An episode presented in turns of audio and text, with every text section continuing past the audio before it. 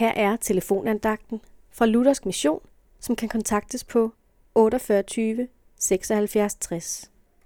Andagsholderen i dag er Mikkel Vigilius.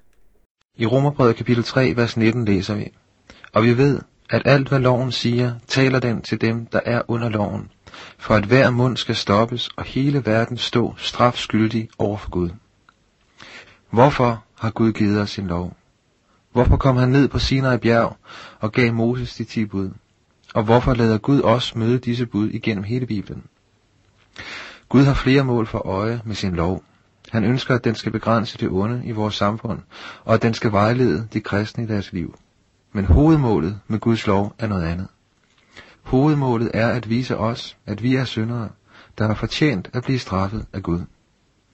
Når Gud siger, at du skal elske din næste som dig selv, så er hans endelige mål ikke, at du skal arbejde med dig selv, indtil du kan sige, ja, nu elsker jeg min næste som mig selv.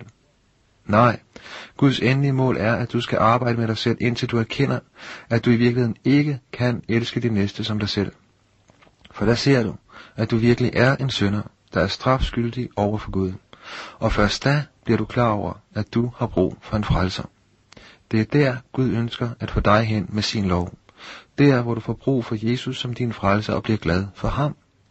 Jesus er netop en frelser for dem, som ikke kan leve op til lov, Guds lov og bud. Han er en frelser for en synder som dig. Amen.